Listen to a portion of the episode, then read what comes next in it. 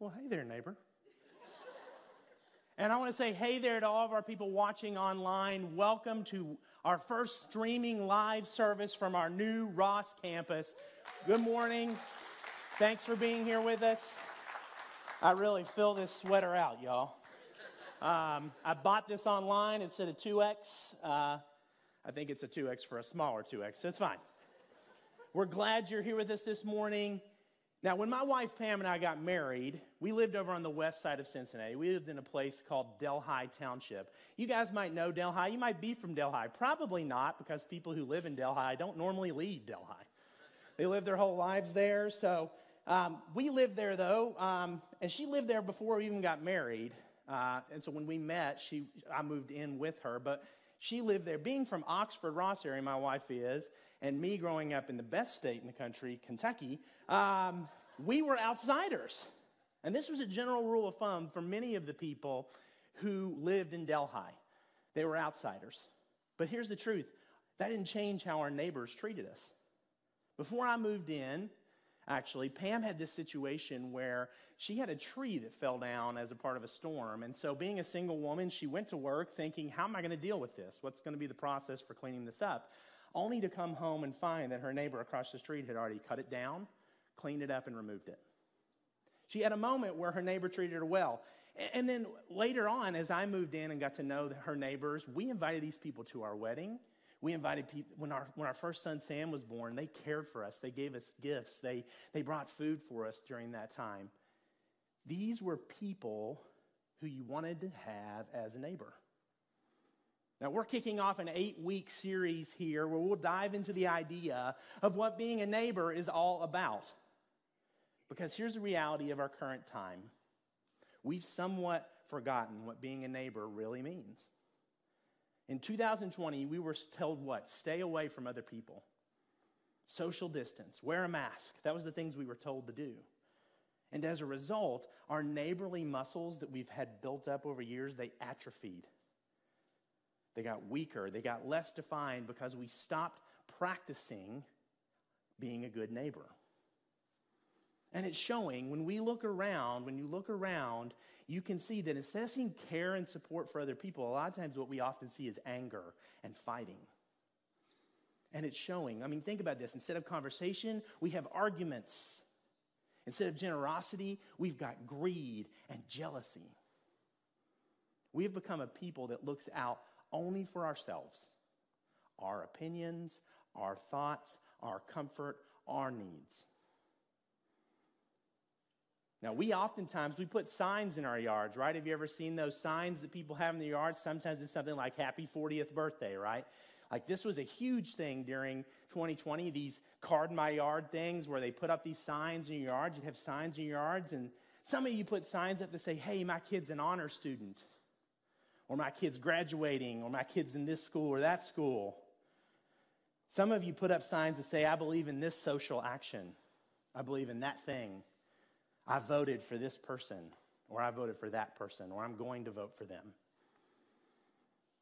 We even sometimes put signs in our yards that say, Hey, I believe in Jesus.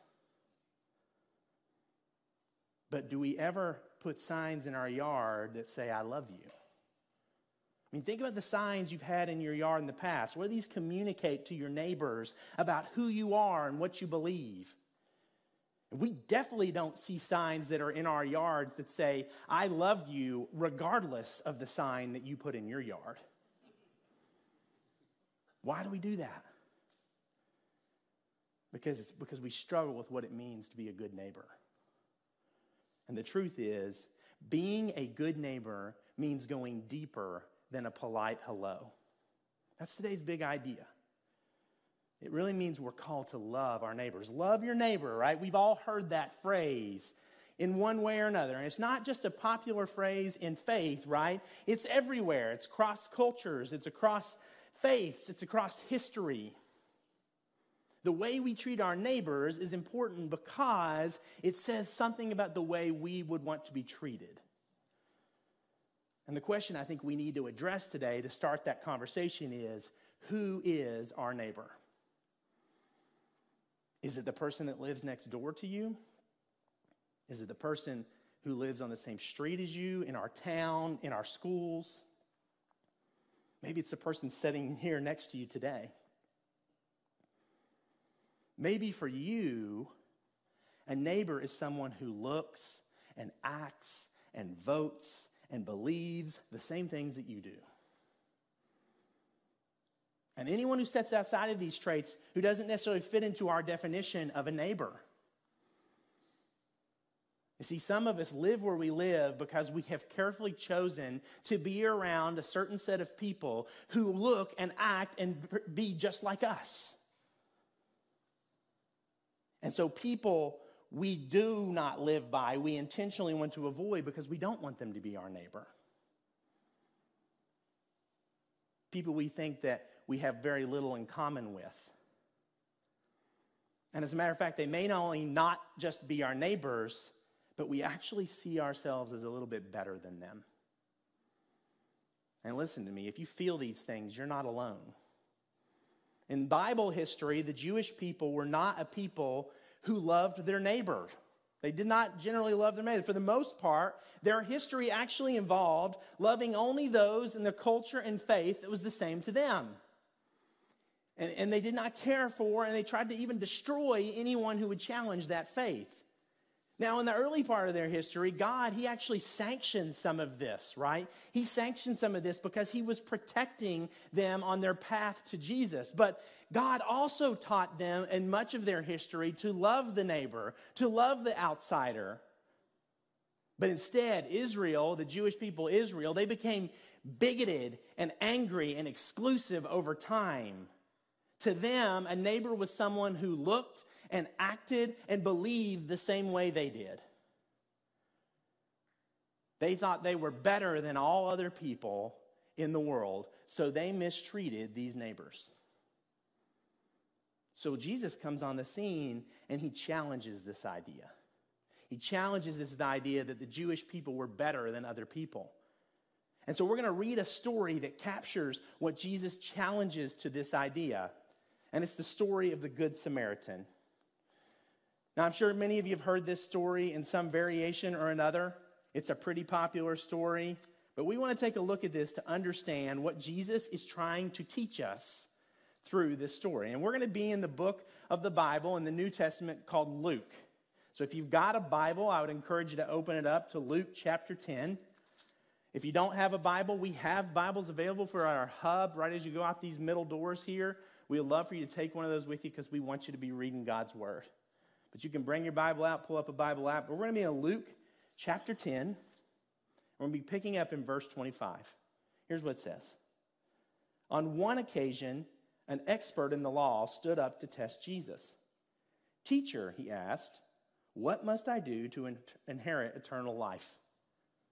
Now we're going to stop there. We want to stop right here because we want to see what this guy's doing. He says that the book, the, the scripture says he was an expert in law and he stood up to test Jesus. So here's a guy who is not liking what Jesus is saying, right? See, these were religious leaders, people who had studied the Old Testament and they had learned about God, and, and so they didn't care for what Jesus was saying about their approach to things. So they decided they wanted to test him. They wanted to see if he could mess him. I mean, honestly, what he was trying to do was he was trying to trick Jesus into giving a bad answer. Check out, check out how Jesus answers him, picking up in 26. It says, Jesus says, What is written in the law? He replied. How do you read it? He answered, Love the Lord your God with all your heart, and with all your soul, and with all your strength, and with all your mind, and love your neighbor as yourself. You have answered correctly, Jesus replied. Do this, and you will live. But he wanted to justify himself, so he asked Jesus, And who is my neighbor? So Jesus basically makes this guy answer his own question. This is like your kids asking you a really dumb question. You're like, well, what do you think the answer is? Can I push my brother off this ceiling, off this roof? Do you think you should? This is how Jesus is doing this, right? He's turning it around on these guys. He was perfect, he was always doing this kind of stuff. So he says to him, What do you say is written in the law? And he knows this guy knows the answer because what does it say he was, right? An expert in the law. He understood this religion. So this guy quotes two Old Testament teachings love the Lord your God with all your heart and with all your soul and strength, and love your neighbor as yourself. And I bet at this point, this guy's getting a little irritated. He's like, Well, hang on, I asked you a question. Did you turn it around on me? And so he takes it a step further, and the verse says, Because he wanted to justify himself. And I think we know what that's like, justifying ourselves, right? We've all done this sometime. We've got an answer we're told to do something, right? And we get, we get told something and we want to find a loophole. We want to slip in something there. I mean, as a parent, I tell my son, Sam, to do something, and it's regularly that he says, Well, what if this happens? Like, what if the sky opens up and fire starts raining down? Like, well, okay, then we're all in trouble. Like, he finds loopholes. As a kid, it was always my way of going, like, my parents would say, clean your room. And I'm like, well, how clean do you want it? Do you just need the floor clean? Because I can get that under my bed. Or you need to do work, right? You've got a work amount. You have to do kids who are in school or in college or even in the workplace, and you say, like, you need to get this thing done. You go, what's the bare minimum I need to do to get by? How can I just get by and, and not fail, but just not have to work too hard? We do this. We're trying to find a path that's easiest, the easiest way to the end goal. And these religious people, these religious leaders, they were there teaching people that the way to heaven was through good works and through actions and following rules. So this guy is basically saying, What rules do I need to follow, Jesus? How many of these do I have to stick to? And even better, he's saying, okay, who is my neighbor? Because then I can focus on them and I don't have to waste my time on all these other people. But here's how Jesus answers him, picking up in verse 30. It says, In reply, Jesus said, A man was going down to Jerusalem, from Jerusalem to Jericho, when he was attacked by robbers. They stripped him of his clothes, beat him, and went away, leaving him half dead. A priest happened to be going down the same road, and when he saw the man, he passed by on the other side. So too, a Levite, when he came to the place and saw him, passed by on the other side. So this guy gets attacked and robbed and left for dead, basically, right? And so the first person that comes across him is a priest. Now you've got to assume that this poor guy who's being attacked was probably a Jewish guy. I mean, Jesus is telling the story. He's coming from Jerusalem to Jericho. He's probably a Jewish guy. So, and this would resonate more with Jesus' audience at the time. I mean, he, they would understand this, and it would fit the narrative that he's trying to tell them. And so here's this priest who, by all purposes, should have cared for one of his own, but he doesn't. And why not? Well, Jesus doesn't really give an answer here, is like, this is why he did it, but we, we got to try to speculate about what that means. I mean, maybe this priest was, was heading on his way to the synagogue to, to, to lead a service, or, or maybe he was, he was on his way to do a wedding. Maybe he had errands that he needed to run that were related to his job in the Jewish faith. Whatever the reason, he didn't have time to help this guy. He just kept on walking. And uh, maybe he even thought this guy was dead. And in Jewish law, priests in his nature, they weren't even allowed to be around the dead body. So for him, he's like, whoa, I don't know if that guy's dead. And if I go over there and I actually go and figure out that he is, I've got to go through all this ritualistic cleaning to get myself back to where I need to be. And I don't really want to deal with that. So either he didn't have time to deal with it, or he was so hung up in the rules of his religion that he wouldn't go deal with it. He didn't have time to stop for this guy. And here's the truth he might have even known him. This may have been someone he saw in the synagogue in the past, someone he had greeted. But remember what he said being a good neighbor means going deeper than a polite hello. And then comes along a Levite, and a Levite was just one, just another person who was one step down from a priest. Like I'm a priest, Nathan's a Levite. That's not true. It's the other way, by the way. I answered him. And this guy was a religious follower. And again, he may have known the man who was in this ditch lying for dead. And he walked again on the other side of the road, didn't stop. Maybe for the same reasons that the priest didn't. He was too busy. He was trying to focus on his task at hand. He didn't have enough energy. He was too caught up in religious rules. Both these guys saw the guy, but they didn't do anything to help him. They're either too unconcerned or, un, or too distracted to help any, him at all. Now, this may seem cruel and this may seem strange to you. It may confuse you, and you may say to yourself, You're thinking, Well, I'd never do that. Are you sure? Are you really sure that you would never do that? Have you ever found yourself so caught up in your own world that seeing your neighbor in need doesn't happen? I mean, you might be so busy with your schoolwork or your sports team, but that you don't have time to reach out to someone who is hurting or depressed. You might be so caught up in an overscheduled life that taking time to help someone who's struggling or, or just broke down on the side of the road and needs assistance would just throw chaos into your day because of your busy schedule. Maybe you're so set on believing your ideas and your theories and your opinions that helping someone who might think a little differently than you just makes you kind of feel sick to even help them at all. Maybe you rejected people because of the poor life choices that they made, and you say things like, Well, that's what happens when you live that way. You don't deserve my help. See, just walking by and we let our busy lives and our opinions and thoughts stand in the way of being to a neighbor to those around us is not what Jesus is teaching us to do here. Instead, this is how Jesus finishes the story. We'll pick back up in verse 33. Here's what he says. But a Samaritan, as he traveled, came where the man was, and when he saw him, he took pity on him. He went to him and bandaged his wounds, pouring on oil and wine.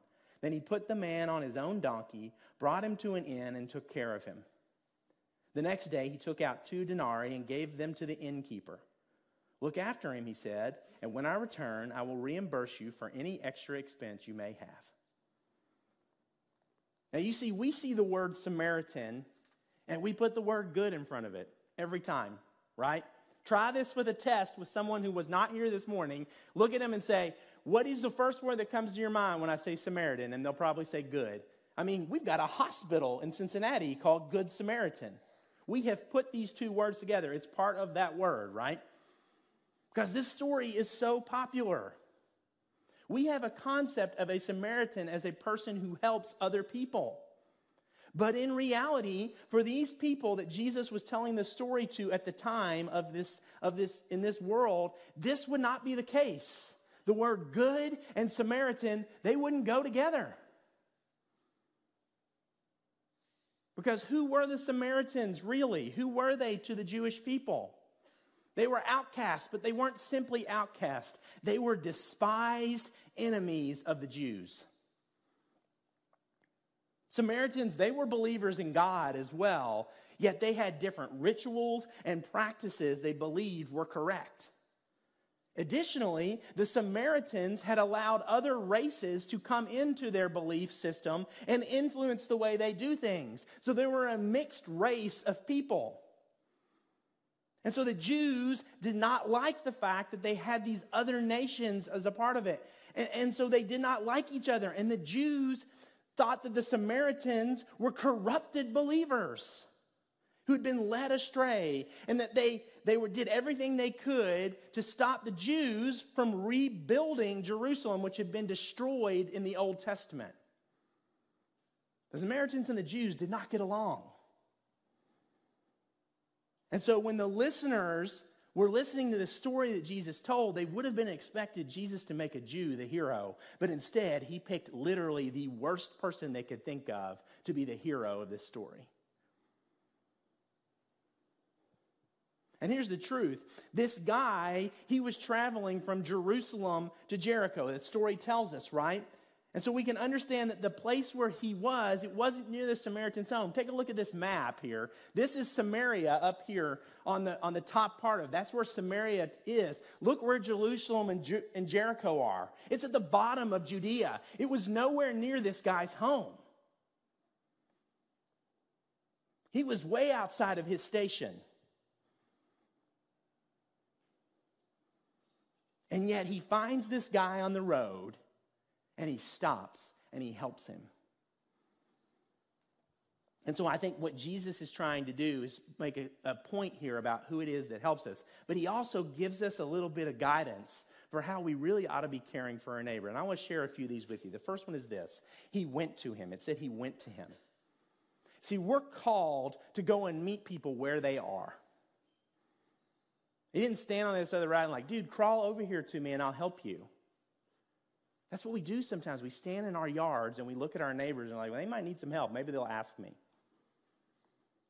No, it's Jesus saying, go. Don't wait for your neighbor to need help, even. Go invite yourself over. Go introduce yourself to your neighbor. Go to them. Don't wait. Don't wait for people to ask for help. And then it says he bound up his wounds.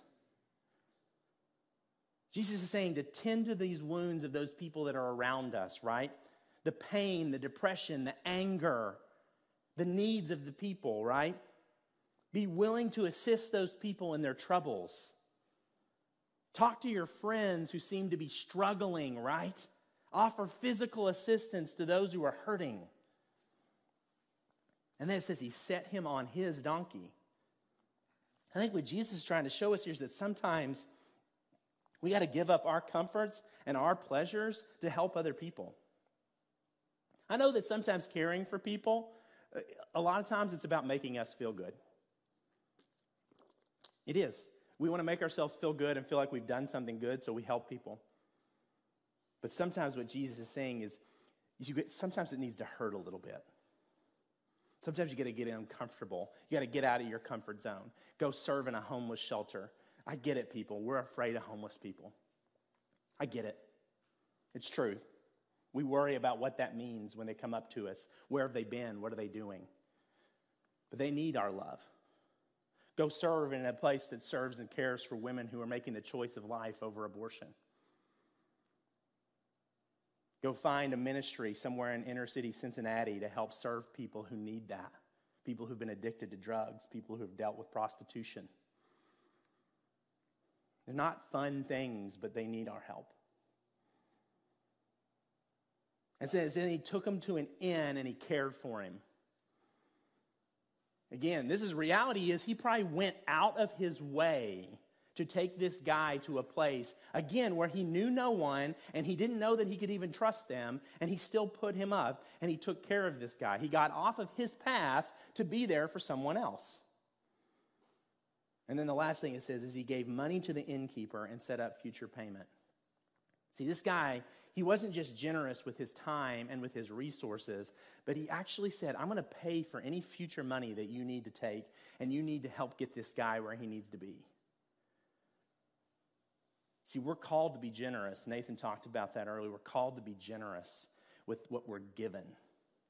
And even more, we're called not to leave people in a place with no help. So Jesus concludes this passage and, and, he concludes this conversation with this religious law expert by, by asking this question. This is in verse 36. He says, Which of these three do you think was a neighbor to the man who fell into the hands of robbers? The expert in the law replied, The one who had mercy on him.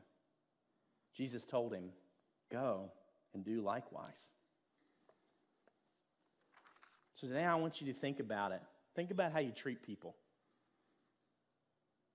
Are you simply polite to people in your neighborhood or polite to people just waving and saying hello, but never actually connecting with them in real and powerful ways? See, Jesus calls for us not only to see our neighbor, but to love them in a way that would be radical. Spend time talking to them. Lend a hand to someone who needs, needs it. Pray for your neighbors both in the moments that you pray during the day, but literally, like if you have a neighbor who's struggling or you feel like led to call, go pray with your neighbor. Being a good neighbor means going deeper than a polite hello. You see, the Good Samaritan story is less about the deed that was done and more about the person doing the deed. See, it's two enemies. They came on a road, right? These are two enemies, and yet one of them put aside his hatred and his biases, and he lent a hand to a person who needed help.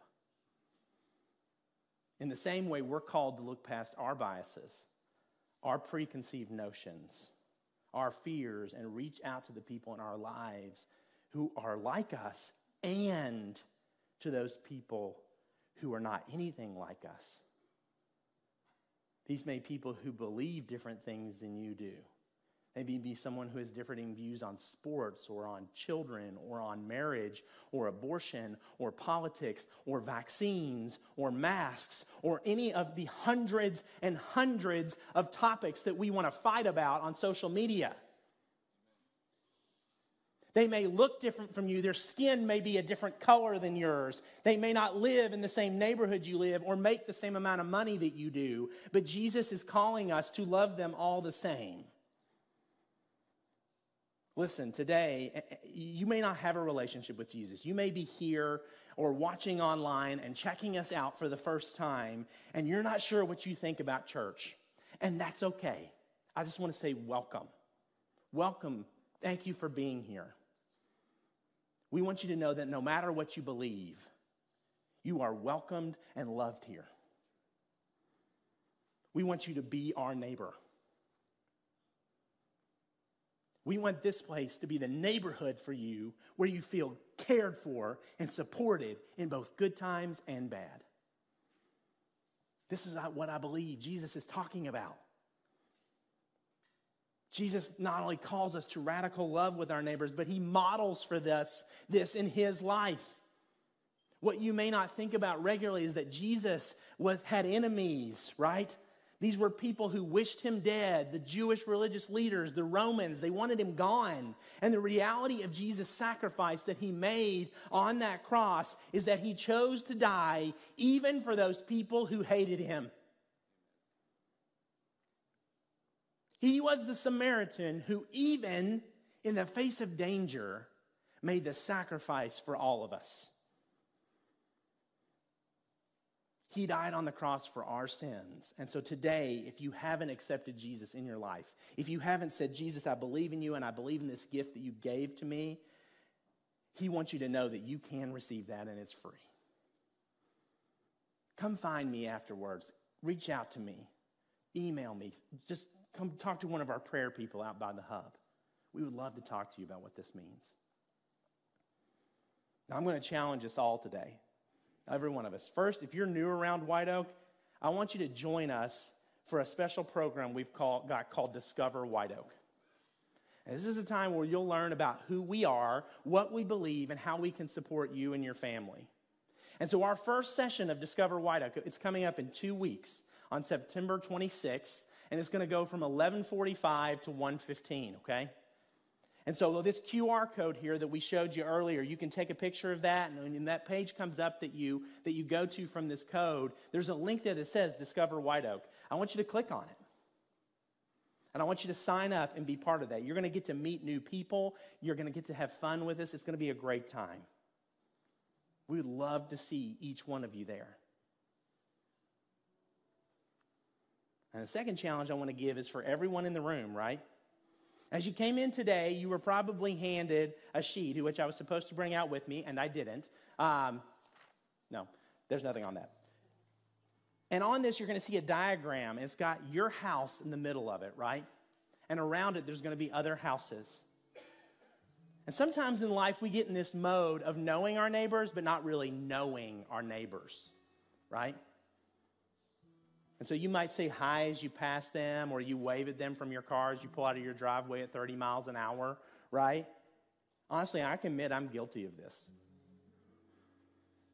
But remember that big idea being a, na- a good neighbor means going deeper than a polite hello. So today I want to challenge you to just take some time at some point today, sit down with that paper and just fill in who those people are around your house who live in your neighborhood. Write their names down, their spouses' names, their kids' names. Write down everything you know about them. And then this week, take some time to get to know more about one or two of them because I think what you're going to find is you don't know as much as you thought you did. Find out more.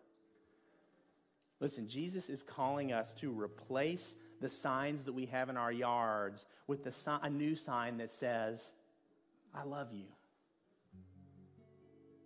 But even further, he's calling it out to live it out in our daily lives and in a way that will impact the lives of people around us. If we don't do this, then we are missing the chance to truly be in relationship with people around us even more, this world would become more of a place that is cold and distant and angry and depressed and fractured than it ever has been. See, Jesus calls us to do more than a polite hello. He calls us to reach out to people in a way where we're mending the pains and the distance that this world has created. Let me pray for us. Dear Heavenly Father, we just thank you for this time. We thank you for the opportunity to come before you and just learn what it means to be a good neighbor. We are so blessed with the sacrifice that Jesus made. And Lord, we just want to be able to do that for other people, to reach out to people and tell them we love them no matter what they believe, no matter what they look like, no matter how they act. Help us to be a neighbor this week. We pray all this in Jesus' name. Amen.